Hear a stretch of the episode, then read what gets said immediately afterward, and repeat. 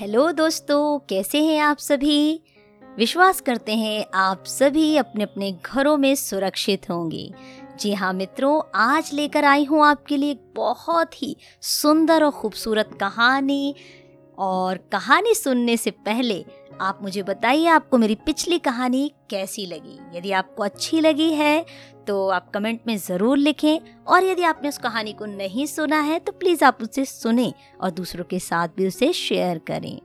जी हाँ मित्रों, कई बार ऐसा होता है, हम बिना कुछ जाने बूझे दूसरों के विषय में अपनी राय बना लेते हैं, अपना दृष्टिकोण बना लेते हैं और हम सोचते हैं हमने जो कहा है, वही सही है। लेकिन जरा ठहरें, सोचें, विचारें, उसके बाद दूसरों के लिए कुछ राय बनाएँ।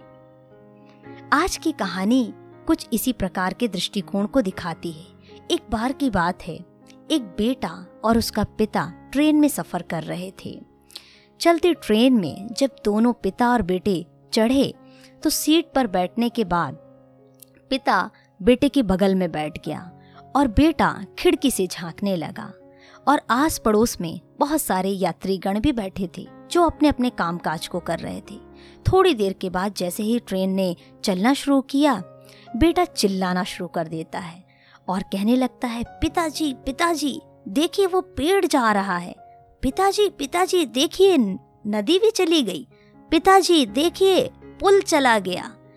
जब बेटा इस प्रकार की हरकतें कर रहा था और इस तरह से चिल्ला रहा था आस पड़ोस में बैठे यात्रियों ने बड़े आश्चर्य के साथ उसको देखा और उन यात्रियों में से एक यात्री को रहा नहीं गया और उसने उस पिता के करीब आकर उसको धीरे से पूछा और कहा, आप इसे किसी अच्छे डॉक्टर को क्यों नहीं दिखाते? मुझे लगता है इसे कोई दिमागी बीमारी है। यदि आप इसे किसी अच्छे डॉक्टर को दिखाएँगे तो आपका बेटा जल्दी अच्छा हो जाएगा। पिता ने उसके जवाब में सर को हिलाते हुए कहा हम अभी डॉक्टर के पास से ही आ रहे हैं। दरअसल जब मेरे बच्चे ने जन्म लिया, वो जन्म से ही अंधा था और अब इसे किसी दूसरे की आँखें दी गई हैं। अभी अभी इसने आँखें पाई हैं तो इसके लिए सारी चीज़ें नई नई हैं, जैसे एक नए जन्मे हुए बच्चे के लिए होती हैं। प्रिय मित्रों, जैसे ही यह जवाब उस यात्री ने सुना, उसे अपने आप पर बहुत शर्मिंदगी हुई।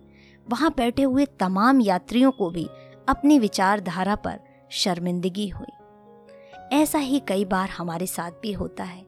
हम सामने वाले को जब देखते हैं, हम अपना दृष्टिकोण, अपनी विचारधारा बना लेते हैं। परंतु बिना सच्चाई जाने किसी के विषय में राय बनाना मुझे लगता है थोड़ा गलत है। थोड़ा सोचें, विचारें, सत्य का पता करें, उसके बाद विचारधारा बनाएँ।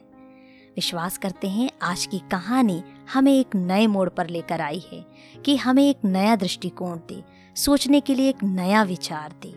आइए, यदि आपको ये कहानी पसंद आई है तो इसे लाइक कीजिए और कमेंट भी करके मुझे ज़रूर बताइए। सुनते रहें कहानी, मोनिका की जुबानी।